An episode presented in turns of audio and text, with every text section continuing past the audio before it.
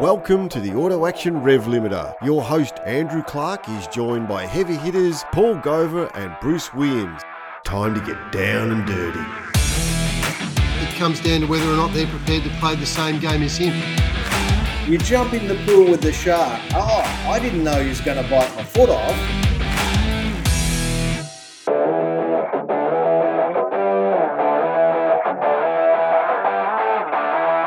Hello and welcome back to the Auto Action Rev Limiter.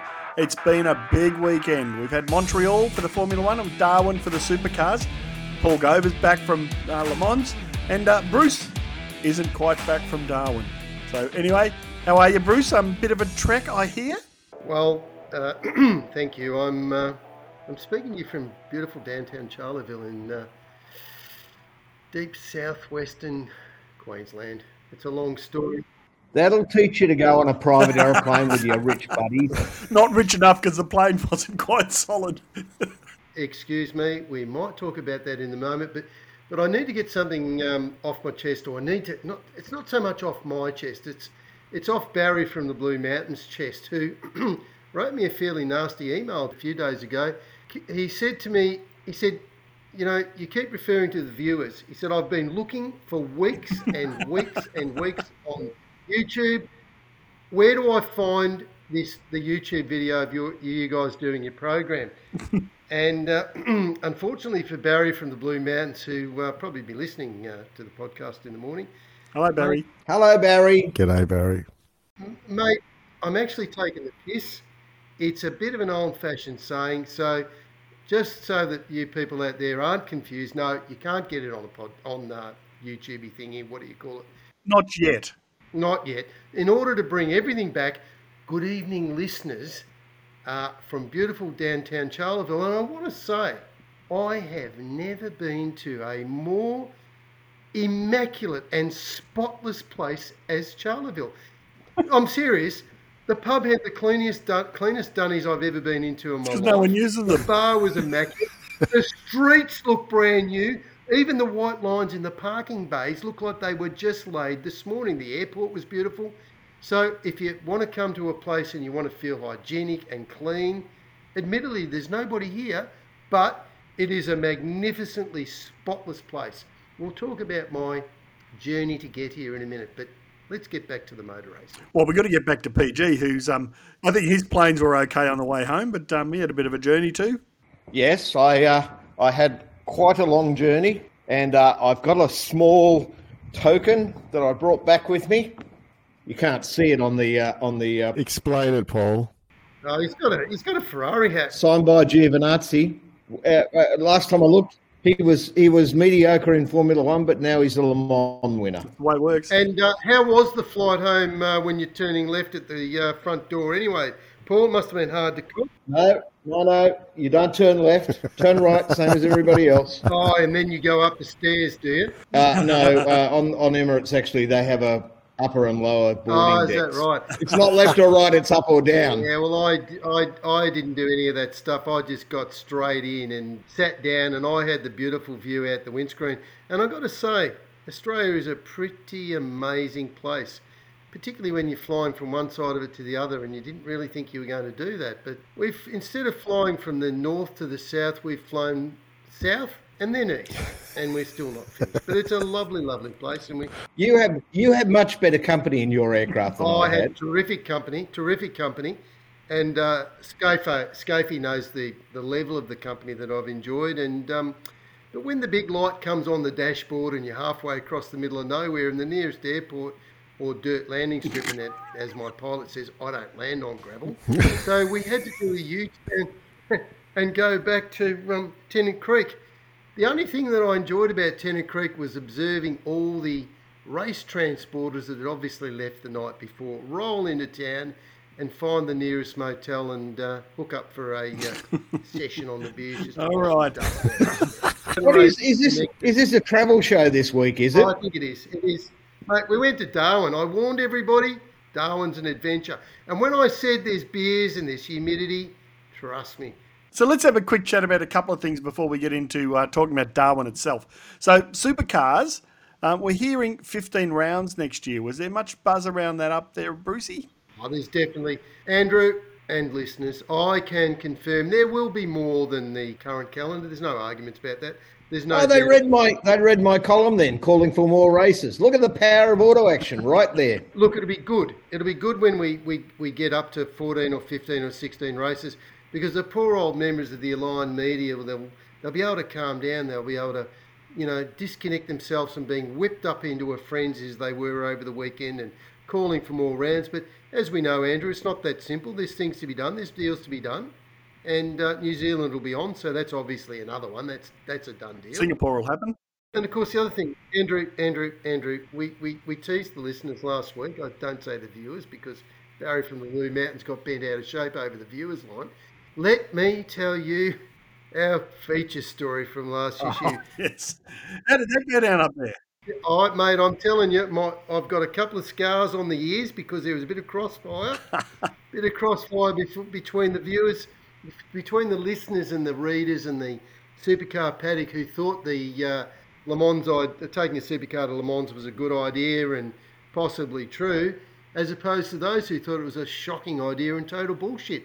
Funnily enough, uh, we digress again. I'm sorry, Andrew, if I'm waffling, but it's interesting. Well, has a moment. First thing on Thursday morning, I got a phone call from uh, our mate Pete Adderton, who spilled his guts about his plans. It's a simple plan if the if the bastards won't let me race in Australia, I'll take my bloody Camaro and I'll go and race at Le Mans, which seems like an excellent idea. And I'm going to tell you something, Andrew, that even you don't know, and that is that in the few days since that uh, the exclusive auto action story, which I note again that the aligned media pretended didn't happen, much to their regret, the uh, Peters had two team owners ring him, offering him support and telling him that they would love to do the deal with him. So even though there's some people out there who think it's a fantasy, there's a few other people that want to make it happen. Well, it's interesting to see some of the social media buzz with, with people saying, "Oh, supercars will never let it happen." Supercars have said they will let it happen. They obviously didn't. They didn't read the magazine because we had quotes from Shane Howard confirming that they'd be happy for him to do it and wouldn't happen, wouldn't stop them, wouldn't stop him and in fact thought it was a great idea, but it was a little bit too early for them. And as I, as we found out recently, they really would like to do something like that. Stay tuned. And and I can tell you, as as a trackside observer, the most popular car at Le Mans this year, by a factor of about ten billion, was the NASCAR. Yeah, that was everybody loved the thing. Oh, mate. mate, every time I went out, there were people. They were ten deep. They were cheering. They were carrying on. What a fantastic! And you can hear it. It's the loudest thing I've heard there since that. I reckon I heard it from Melbourne. well, the only thing I've ever heard that was louder was that Mazda seven eight seven, and uh, and people hated that because it wasn't a nice noise. But gee, they loved the thing. Yes. Paulie, that's a lovely segue. Sorry, Andrew, I'm taking over tonight. Um, No, well, I was a bit you know. flat last week, and I felt I need to lift. You need to pick up your game, didn't you? So, Paul, how was Le Mans? Uh, Le Mans, look, Le Mans is amazing. It's always it's always amazing. Um, what was more amazing this year is that Toyota. No surprise though, Toyota got beat. Yay! Because they they've been playing with themselves for the last five years, and a whole lot of other people turned up. But what was amazing about it is the joint was packed. And when I say packed, you know what it's like at Bathurst uh, on Sunday morning? It was like that for the three days I was there. It was fantastic. It's just, it's one of those events you really need to go to. Even if you're going to Chicago to watch NASCAR, at some point in your life, you really need to get along to Le Mans. Well, it's certainly on my to-do list. Just in case PG needed to know, there was actually 325,000 people there on race day. And not only that, they were 325,000 people there each day because it was a sellout each day. So unlike supercars who claim a crowd of 60,000, but it's actually 20, 20 and 20, if you counted the proper crowd, if you did it that way at Le Mans, it'd be over a million people. There you go. It was a nice crowd. It was a lovely crowd, and uh, maybe Toyota didn't win because Neal Bates or one of the Bates family wasn't driving the car. Oh, that's drive- cruel. That's cruel and heartless. Every every other Toyota in the around the world seems to be driven by them, so maybe that's what their problem was. All right, so let's bring it back to supercars for a second because um, that's that's what we were talking about. And there's a bit of talk about the um, the Winton round of the ARG and uh, the crowd that turned up there. And there's a bit of a push again to say that Winton should become round number 15 next year. Any any thoughts, observations? You know, there's plenty of tracks that don't get uh, rounds of the um, the championship, and I'm sure there's plenty of people that like to get it. Up. But you know, speculation about calendars, it's if, buts, and maybes, and really, who cares? This stuff that's actually happening, rather than stuff that hasn't happened yet. Something that did happen, Bruce, was the Indigenous round, and you were up there for it. So, uh, how did it go? What did you think? Andrew, as usual, the Darwin Ram was spectacular. The crowds were amazing. The people embraced it. The city was alive. The pubs were overflowing. There were people with smiles on their faces. The, the, the pit areas were bulging. There was support acts. There was all sorts of stuff. And I really liked the fact that all the teams embraced it this year. The, the artwork, I mean, DJR's liveries were amazing. Um, you know, uh, the uh, Triple Eight cars look fantastic, and you know, it, it, really is quite special that all the teams embraced it, and there's a lot of meaning behind all that stuff, and, and, and everybody took it seriously. You know, Tickford really lifted this year. They went from someone who probably probably didn't try hard enough, is what I'd like to say. In the past, I think they probably got a few little uh, crayons out and squiggled a few lines on the on the cars, but by God, this year they really took it. Uh, they really did a good job. Um, the liveries were spectacular, and then um, you know Saturday's smoking ceremony was something special. Oh, jeez. And everybody's let that one go through the keeper. Too too much? No, spot on. sorry, everybody. Sorry, sorry, viewers. Andrew's going to be quiet. I'm not sure because he, if he if he's fallen off his chair and knocked himself over and pulled his lead out or what. But, oh, he's uh, back. But it's time we wrap that up, and uh, we'll come back and have a chat about the round itself in a couple of minutes. So uh, stay tuned. Each week, find out what the men behind the V8 News know and what the drivers and teams are going to do next. It's interviews and opinions on Inside Supercars. My predecessor, Roland Dane, did a very, very good job. We're no longer shareholders of the build business. Personally, I think a 500 in the build up to the 1,000 is, is a good thing. Tune in for more at sportradio.com.au or lock in the podcast on your iTunes or mobile device. Search Inside Supercars.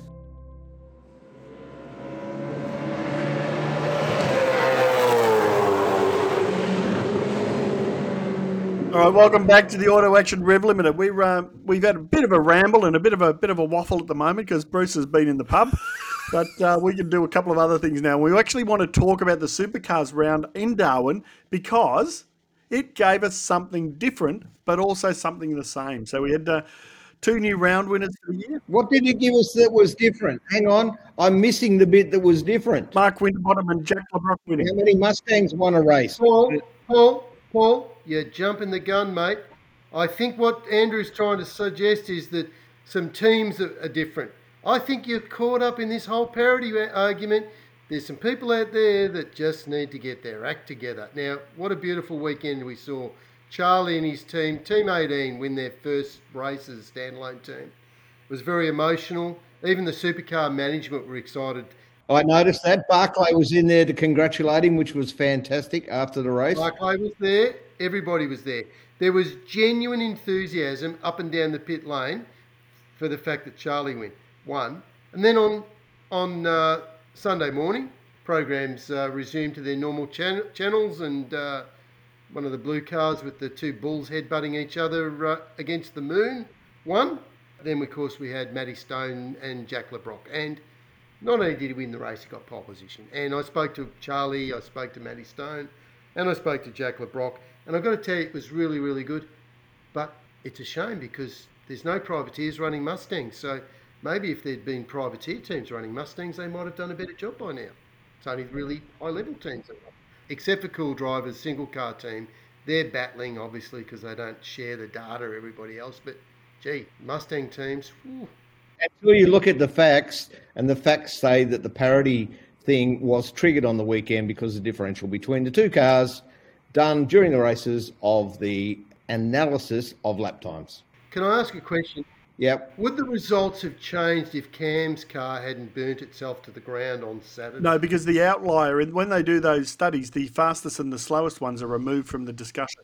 Which is correctly how stats should be Yeah. done. So, so what Cam did is irrelevant, com- you know, in terms of his speed, is irrelevant to the discussion. Um, so, what they actually look at with the with the triggers is that they're talking about the you know the belly of the field. So the mid mid pack cars, you know, so not the first, not the last, but the ones in the middle. So what do we got? Eleven Mustangs. So they take the nine in the middle, and they take the nine, um, you know, from second to um, to tenth in the Camaros, and then they compare them. That's how it's done Yeah. listeners, viewers. But yes, the, the trigger was done. I believe the trigger's been done a, a couple of times this year, from what I've heard as well. But uh, the Ford guys are coming out and they're talking about it quite openly. The trigger, the trigger, the trigger. So um, what's your what's your take, PG? Because Bruce thinks there's no problem. There's clearly a problem because they, they can There is a problem. Yes, there is a problem. Now, what the problem is, I have no idea. But anytime you get a championship this one sided, it, it's normally called Max Verstappen in Formula One. He's got the best hammer, although Sergio Perez, Perez is finding new ways not to use it properly. I don't know what the answer is, but Did either of you guys read John Crennan's uh, piece in Auto Action last issue? of course I read it. But that's got nothing to do with what happened on the track on the does, weekend. because you will have noticed that the results are exactly the same as they were last year for the first 12 races. Yeah, but John Crennan had a huge advantage with his car in the early thousands, and he made the same argument. So I kind of discard that a little bit. Um, He's not talking about, he doesn't run a team anymore. no, he ran a just team in the early 2000s. The 2022 results and the 2023 I results. know, it's very easy. and heaven forbid. The 20, they're the same. 2023 results tell you that 84% of all the podiums this year have gone to Chevrolet teams. So whether one team happens to pick out a thing and does okay, 84% of podiums are Chevrolet. That's a problem. Uh, fair enough. I don't know what to say. I only watch the racing. Okay, okay, question. The the two qualifying sessions on the Sunday, why were why was they so different? Were they doing because they had a tyre selection, they had to choose which qualifying session they had to do good in? They save their tyres up so some of the teams keep their tyre bank so they have one cracking race over the weekend, and that's how it works. Okay. One of the one of the big performances over the weekend was was uh, BJR and, and Heimgartner. Andre was pretty solid all weekend. He's really impressive, isn't he, Bruce? He's only going to get a sniff. I've been waiting for them. I, I, I thought that they would be capable of doing something really well at, at some stage soon.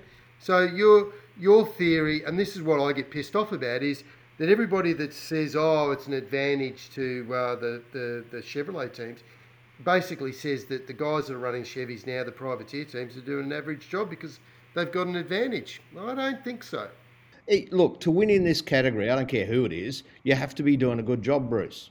Yeah, that's that's the point I make. There's, there's a white car with red stripes. It's not going to win a race while my bottom's got a hole in it. But just the, the straight numbers tell you something's wrong. And and Andrew's the man with all that because he's much better at numbers and, and all of that stuff. And I'd do good joining up writing. Well, I, I gave you 80, percent of pole positions are Chevrolet, 93% of the wins, which would be 100% if um, Red Bull hadn't been disqualified in the first race, and 84% of podiums to Chevrolet. So whether there is a problem or not, um, I'll guarantee you now, the fans believe there is, and the fans will be turning off their TV sets. And that is what is going to matter in the end of the day. Yeah, and the one of the team, I spoke to one of the team uh, bosses on the weekend who said to me, "We are motor racing and we are an entertainment category, and it's not entertaining if half the fans are not happy." Yep, and they're very unhappy. All right, so let's quickly go. So the first race, I thought that was a cracking race. That when, when Van Gisbergen was trying to holding them up a little bit, trying to get a bit of space and all those sort of things, the battle that went on behind him was staggering. All the biffing and the barging and the you know, there was a terrific little race. Um, thoughts, guys? Don't you love it when there's somebody good who's out of place, particularly when it's Shane? Because Shane is better than anybody else at making people don't do what they don't want to do. But but the other thing is, how many blokes are queued up behind Shane to give him a whack when there's half a chance too? He's, he's a bit like a cat with a mouse, isn't he? There was an awful lot of damage done in the pit lane.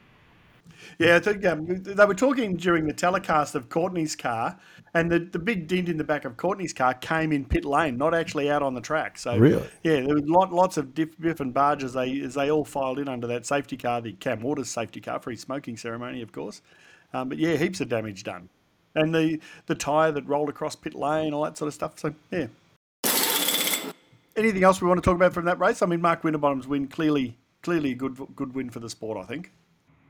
Yeah, I, I think so. And and for Bruce and me, who are not young blokes anymore, it's good to see an older bloke getting out there. But did he have the eyes on when they were on in, on the income in car with him? There was no way. He was like he was like that feral dog with a bone. I've got this bone. You're not having it. Go away. I'm going to bite you if I have to. I thought it. I thought it was fantastic. And Charlie has tipped so much money and had so many ups and downs and ups and downs, mostly downs, you got to say. For him to actually finally get a win with his own team was fantastic. Yeah. What was the mood like in there, Bruce, in the Team 18? So, yeah, so the fact that Frosty was one of the oldest guys in the field was fighting against one of the youngest guys in the field was a was uh, was very entertaining. And uh, as I said earlier, everybody in the pit lane was pretty happy to see Charlie. Charlie was emotional. We had a long had a long chat to him after the race, and uh, shouldn't say it because I don't normally gamble, but uh, in all honesty, I won some money because I figured that uh, that Frosty was going to do a good job. They had the car organised, and uh, you know some really good people in the team. Richard Holloway, we had a chat on the grid. Anyway, they did a good job, and it was really it was really good, and there was no way known, like you said, PG. He was like a dog with a bone. He was not going to give that one up. They executed a really good pit stop, and uh, yeah, good on him and Sunday, I mean, um, obviously Broc Feeney, you know, um, Van Gisbergen type run for a late race too, pretty much what we expected. But then, you know, Jack Le Brocq, I mean, he didn't put a foot wrong in the whole race, did he? I mean, he's gone for a, you know, no hair like Van Gisbergen and a beard. He's kind of driving like him a little bit, I thought. And so, as I said, Team 18 was one of the great stories, but also Matt Stone Racing and Jack Le Brocq. So uh, that was a terrific one. What, what was what was it like up there for those guys, Bruce?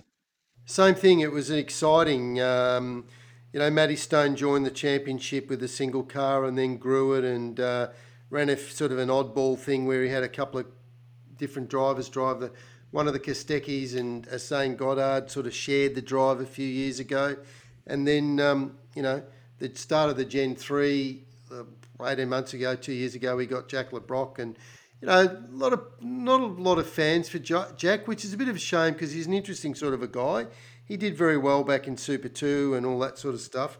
But he started with a clean sheet of paper this year with, um, from the point of view, Gen 3, he wasn't driving other people's old worn out pieces of crap. Um, he had his own ideas about how things should work.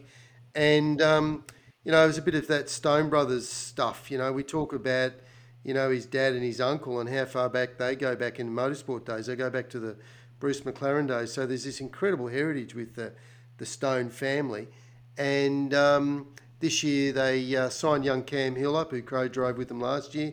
Cam's a terrific little charger. He, you know, 86, um, nearly won the 86 series and then did well in Carrera Cup and he's been in um, Super 2. And um, they signed him up and they uh, obviously got Jack. And uh, as I said to him the other day, I, I think him his uh, his uh, revamp of his appearance, he's gone full arsehole now, and uh, I think it paid off for him. He's got that, you know, that nasty American NASCAR driver look, and as I said to him on uh, Sunday afternoon, it uh, I think it's working for him. But again, another guy, driver under a bit of pressure, um, a team that's never won a race before, a standalone team, and um, there they are. Both have delivered, and I, I spoke to Jack after the race, and I, spoke to Matty, and there'll be a story in the mag. And um, yeah, big relief for Jack and a massive achievement for a very small team in, in Matt Stone. And again, you know, Gen 3 has, um, has delivered. And while we all get bent out of shape about the Mustangs and the, you know, not performing, those guys still had to beat the best teams on the grid. Those teams, if you say that Camaros is the thing to have. They still beat all the other Camaros. Oh, absolutely. You can't take anything away from the performance of, of Matt Stone and Team 18 over the weekend because, as you say, like Red Bull and Erebus yep. are pretty serious teams. It's Le Brocq's second win, correct? Yeah. Yes, correct. Yeah. So if we talk about Jack Le Brocq, I mean, a couple of years ago at Tickford, he, he, he looked like he was rising and coming somewhere, and then he kind of fell away. Um, but he seems quite happy at Matt Stone Racing. It seems like it's bringing his um, his racing back to him. Well, I think it's it's a simpler operation. It's very much a family orientated operation, and they had a chance to get rid of him if they wanted to, and they kept him on board. And I think Jack's a much calmer person. He's he feels happier. He's I think he's been married recently, and he's got a little little little child. And um, yeah, good on him. He looks, you know, he looks like a, a grown up, and uh, maybe that's the environment that he needs to be in. Not everybody works with everybody else, and uh, it's sometimes it's just a, it's just the way people gel together and fit. And um, you know, that's as I said, that's the great thing about this new category. Um, it gives the ability for privateer teams like Charlie's Team 18 and Matt Stone to um, to have fresh cars and, and go out there and race. They're not trying to find another 10 horsepower because they don't need to. So Erebus had their worst weekend for the year, I thought. I mean, Brody Kostecki had that that that dint that broke the wheel, um, and you know they dropped a few points. Um, Broc Feeney, Broc Feeney is coming at them hard, I think, and uh, you know PG um, is Broc Feeney going to win it? Yeah, but hang on a minute. The bloke, the bloke who's in second place is his teammate. Yeah, but the gap's smaller now.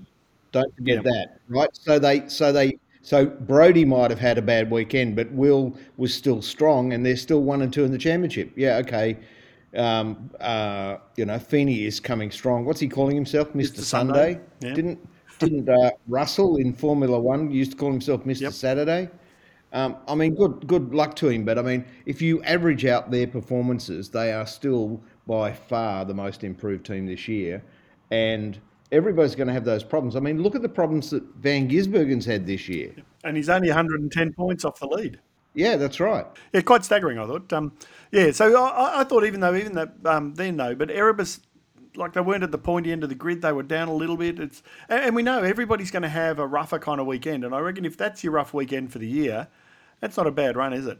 I'd settle for one of those sort of runs anytime. Absolutely. So to me, with Erebus, it's how well they bounce back to show that which shows their true strength this year. Would you say? Yeah, we need what what we we'll know the answer when they get to yeah, Townsville. Absolutely. It's either just a blip and they'll keep going the way they've been going, or they've or something's happened and you know. But but I'd bet money on them coming back stronger than they have been at Townsville. Good. Now, the um, other bad news story for the weekend was Cam Waters. Clearly, um, Bruce, you stuck your nose under the under the under the hood.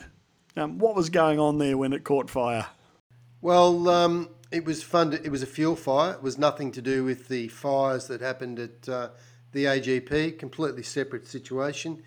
A uh, fuel line fitting that fits onto the uh, fuel rail of the uh, engine uh, came loose. Um, bearing in mind these engines had done three and a half thousand kilometres, and um, yeah, it was a dash six fuel line pressure uh, line feeds the main fuel rail, and uh, yeah, it came loose. Shouldn't have come loose. Don't know why someone didn't run a spanner over it. What's a dash six? It's just the size. It's a say a, a brake line's a dash three, which is like a quarter of an inch, and a Ah, okay, right. a, a dash six is like a, a th- uh, commonly used on fuel lines, and that's sort of a half inch or a bit bigger, three eight. And then you got dash eight, dash ten, dash twelve. These are aeronautical fittings that were developed during the Second World War, and they're commonly used called uh, you know uh, Aeroquip fittings, but they're AN fittings. But anyway, it came loose. There's a bit of argy bargy. Somebody blamed uh, the engine builders. The engine builders said, well, you know, at the end of the day, it's a normal maintenance issue. It's one of those unfortunate things that somebody trying to blame somebody else, somebody not wanting to accept responsibility, and that's how it is. It's hard, hard yards. Is it a simple fix? Is it that simple? It's just replacing a part, or what's the fix? Doing it up. Simple fix. You just got to pick up a spanner and put about 22 foot pounds of torque on it and do the spanner up. So getting the car ready to race on Sunday, I thought they'd be gone for the weekend. I mean, obviously we've now got spare parts enough to do it. Um, uh, monumental effort, I thought, to get it back out there. It must be really hard to have, the, you know, to get all the troops motivated after such a deflating moment because the car was really, really badly damaged. It didn't just have damage in the engine bay, there was damage inside the cockpit of the car. You know, it damaged the $12,000 windscreen. Can you believe that's how much they cost? Twelve thousand. That's how much they cost. I bet you don't get one of those free with every year No. with your car insurance, do you? They had all the parts. You know, Robbie Herrod had a spare engine, obviously, that had to be taken out.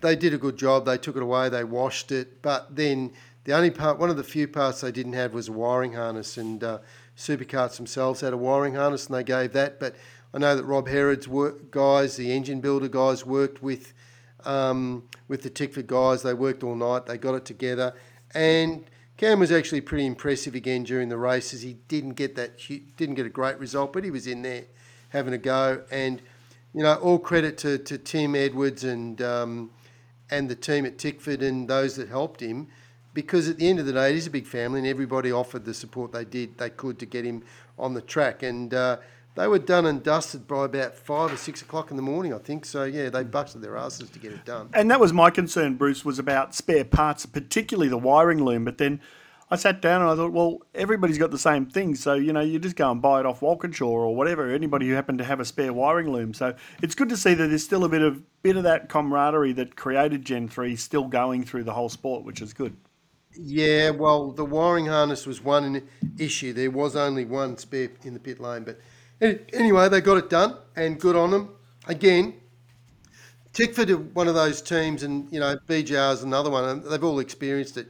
Tremendous, buddy, you know, disasters, and yet they just keep fighting. And uh, again, good on them, and um, let's hope that that's a lesson learned for everybody, and we don't have to look at that sort of stuff again. Yeah, beautiful. All right, so let's wrap up Darwin. Pole positions to Cam Waters, Broc Feeney, Jack Le Brocq. We had wins to Mark Winterbottom, Broc Feeney and Jack Le Brocq. And the championship has tightened up a little bit. So Brodie Kostecki on 11.64, Will Brown 11.05, Broc Feeney 10.73, Shane Van Gisbergen 10.54, and the leader of the Mustang Cup is Chaz Mostert on 9.85. And that's as far as I'm going to go with this, except to say it's Andre Heimgartner, Cam Waters, Jack Le Brocq, Will Davison, and David Reynolds. And that's it for supercars. So we'll have a bit of a break now and come back. No, no, Andrew, I'm sorry. You've overlooked one thing. There was a significant thing happened in the history of Gen 3 at uh, Darwin. What was that? Do you want to know what it was? No, I do. Well, actually, think I do. about it. Yes. It was the first wild card. Ah, of course. Zane Goddard. Yes. So super cheap um, autos ran Zane Goddard as part of their program with uh, with Lowndesy and um, and uh, Zane for the rest of the year. So Zane was up there, and I it was interesting. I actually spoke to the guys from Super Cheap, and I thought, gee, you know, wh- why do you do this round? It's in the middle of nowhere. It's not the biggest population base. Uh, it's an expensive event to do, and he said quite simply, it's free to air TV. It's one of the it's one of the the events that has free to air ah. TV, and that's one of the main reasons they did it. Um, Zane did. And a, how do you know it's free to air TV? Because there's Mark Beretta. yeah. What was interesting was that uh, they did a good job. Zane was solid all weekend you know, you've got to remember this kid hasn't raced full time in his own car for best part of two years. Um, he was doing a good job. He was one of the guys that got badly damaged in the pit lane kerfuffle after Cam Waters. He was actually he was in a good spot, but he got hit up the bum so badly they had to make quite a long pit stop to um, pull all the back of the car out so he could keep racing. But again, you know, good good opportunity, nice young kid. Um, beautifully presented car. And of course, what was really fun about it was um, it was um, and Kettle down the end of the pit lane running the race, running the race team on the tools. So we had Jess and Jamie in the uh, on the overalls um, down with the team. It was actually it was quite interesting. I I spent a little bit of time down there because again, you know, very accessible. They're excited about it.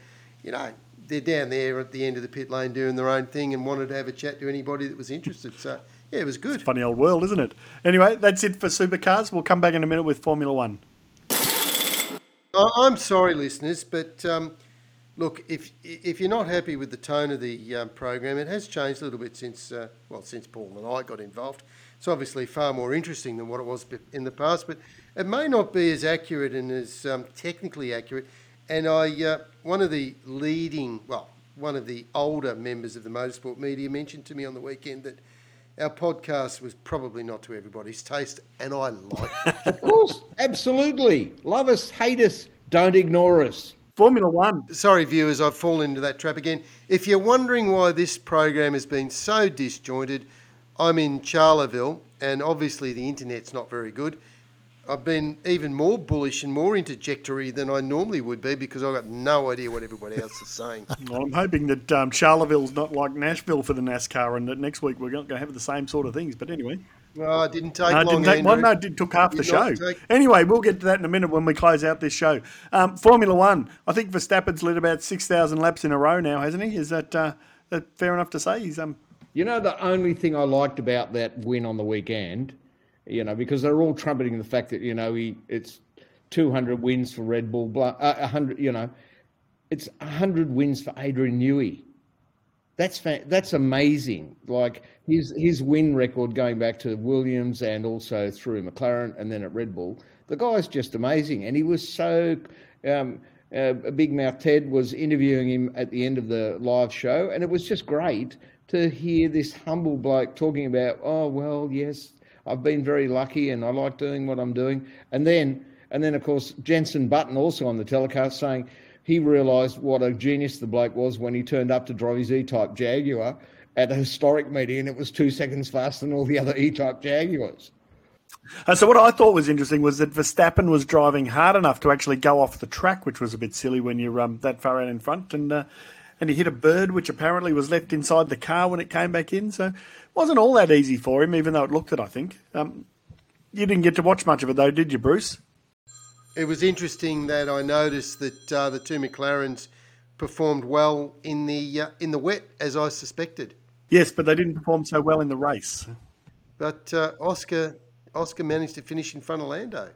Well, and the other interesting thing for me from the race was um, obviously Alonso um, coming in second, but he had a fuel problem. They said, but now they've said there wasn't a fuel problem, and that they were making him coast to uh, coast and, and, cruise behind. And uh, I wonder if he had enough in tow to actually challenge Verstappen, who clearly wasn't having as easy run as we thought. What are your thoughts on that one, PG? Uh, uh, I think they they thought they obviously thought they had a fuel problem. Um, he knows now that he's got a car that's close enough. Um, I, I want to see it going forward. You know, did you see that the, they were interviewing him and he slapped the other bloke on the shoulder, like, "Let's get to the next one." Ha ha ha! I think it's just it's fantastic. The bloke is he is the best thing about for he's I, for me he's overtaken Gunther Steiner as the best thing in Formula One this year. He's certainly having a ball, having a ball, isn't he? But he's giving us something something good to write about and to talk about as well. It's a, it's great to see the old bloke on a resurgence. I think. Yeah, absolutely, and and he doesn't seem all that old, you know, um, and and just the way he's interacting with the other drivers and the other people around the place, he is completely reborn this is probably the uh, the Fernando Alonso that that's been at home for the last however many years, um, but never turned up at the racetrack. yeah, and speaking of other old blokes who are being reborn, Lewis Hamilton seems to be enjoying the uh, updates on his car. I reckon, and uh, they're getting closer. Can they catch Red Bull at some stage this year? What's interesting is uh, he's given George a bit of a shake up as well. Uh, that's interesting. You know, George was was, and I love George. I think he's fantastic, but the old bloke, you know, Lewis, everybody says he's not signed up, he hasn't got a drive for what's he going to do? He is still a, quite a remarkable driver. And, and, but from his point of view, you know, like, what's he going to do for next year? Oh, go to Ferrari. Oh, no, I don't think so. well, you have a look at Ferrari, you wouldn't be going there, would you? I mean, you have to have no. in your head. Yeah, exactly. You know, and, and both of their drivers are, are clearly battling all sorts of internal demons you know, and blaming the team for this and blaming each other for that. It's just turned into another Ferrari shit fight. So you reckon Leclerc will stay with Ferrari? Well, the thing about it is, um, where else is he going to go? Like, you don't try and slide down the grid, although Sergio Perez is probably not going to have much choice at the end of this year. But um, if you're already at Ferrari, you just got to. Well, I mean, Vettel hung around. How long was Vettel there for in the hope that they would get the car right? Um, you get paid a whole lot of money. You're a national superstar. Actually, when I was at uh, Maranello uh, last week with Ferrari, was that, I noticed was that recently, Paul? I noticed you had a Ferrari hat on before. Was that was that a? I actually paid for that hat. That would have been about the only time you put your hand in your pocket. We, in fact, we waxed lyrically about the fact that what a waste it was that a bloke like you that doesn't drink was at Le Mans when Ferrari won won the race. Imagine if Big Hair and uh, Andrew and I and a few of our friends had been there when the prosecco and the champagne and the all the other stuff had been flowing. Wasted on you. Yeah, it is sad, but the good thing about that is I do get my work done. I thought one of the stars of the weekend was Alexander, Alexander Albon. Um, um, that, that qualifying run they did when they got him on the right tyres, but he's actually matched up in the race. Seventh place is pretty good for Williams, I reckon. Albon is a star all the time. He's he he's he's actually another one of my favourites. I know that my favourites list is pretty big, but there's no bullshit with him. He's he's a bit like George was when he was at Williams. You know, He extracts more out of the car than than their teammates. He's he's a genuine enthusiast. Don't forget, he's still contracted to Red Bull. Everybody. So at some stage down the track, if as you suggest that Perez evaporates out of there, which I don't think he will, you know, he could still end up there. But Alex is a is a favourite in the in the uh, Formula One world. He's very popular amongst the team owners. He's a really engaging young guy, and he's a very very good racer. And that was a you know there's an example of him performing above what that car's capable of delivering. Hmm. All right, so let's wrap this one up as well. We've got Max Verstappen, Fernando Alonso, Lewis Hamilton on the podium, uh, Charles Leclerc, Carlos Sainz, Sergio Perez, Alex Albon, your good mate Esteban Ocon, Lance Stroll, and then Valtteri Bottas with our man Oscar Piastri in 11th. So uh, not a bad weekend for Oscar, but just uh, just touching on the edge of the points and a bit of a rough race, I thought, at times. Yeah, well, you know, at the end of the day, he had a few A grade is starting behind him. He qualified ninth or uh, tenth or whatever it was after Yeah. the a little spin on the intermediates. And let's not forget, viewers, that's the first time he's actually crashed an F1 car in his career. And it was a parking accident. It wasn't even really a crash. It was just a, just a parking accident. And he had some pretty heavy heavy hitters behind him. So he really only dropped a couple of spots.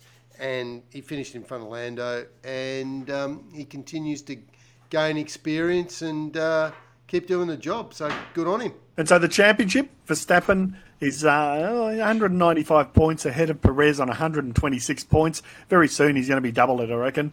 Alonso, Hamilton, Sainz, Russell, Leclerc, Stroll, Ocon, and Gasly round out the top 10. And if we go all the way down to the bottom, there is only two drivers without points Nyck de Vries and Sargeant from the USA. So uh, about time those two rookies picked up their act a bit, I reckon. All right, well, that's it for this episode of the Rev Limiter. Um, uh, PG, thanks for your time. Nice of you to come back from um, Le Mans for us, or you know, on that little little thing. Yeah, it's called a jaunt. Yeah, or jaunt, a a jaunt. Mate, it was fantastic. And uh, given a choice between uh, Le Mans and uh, Super Duper cars in uh, Darwin, I'll take Le Mans every time. Yes, well, I think Bruce is um, hoping, wishing he was on a junket as his plane struggles to make it back to Melbourne. No, the plane's not struggling. It's a beautiful plane. And we'll, we'll be back in time for a next deadline. Don't you worry about that. Well, that's all that matters, isn't it? The deadline's the only thing that matters because we've got to put together another Auto Action for you next week, um, which you'll be doing with me overseas in Nashville. So I'm off tomorrow, and uh, we'll uh, try and coordinate our time zones to make sure we get this podcast done next week. Sorry, Andrew. Barry, mate, don't please don't go searching on YouTube. It's a podcast, mate. There's no visuals. So um, just rest easy on that regard. And thank you, everybody, for paying attention. Yes, exactly. Find us anywhere that they do podcasts. Uh, and don't forget to give us something. So go in and give us a comment. Tell us what you think of us. Anyway, that's it for this episode. We'll uh, talk to you again next week. See ya.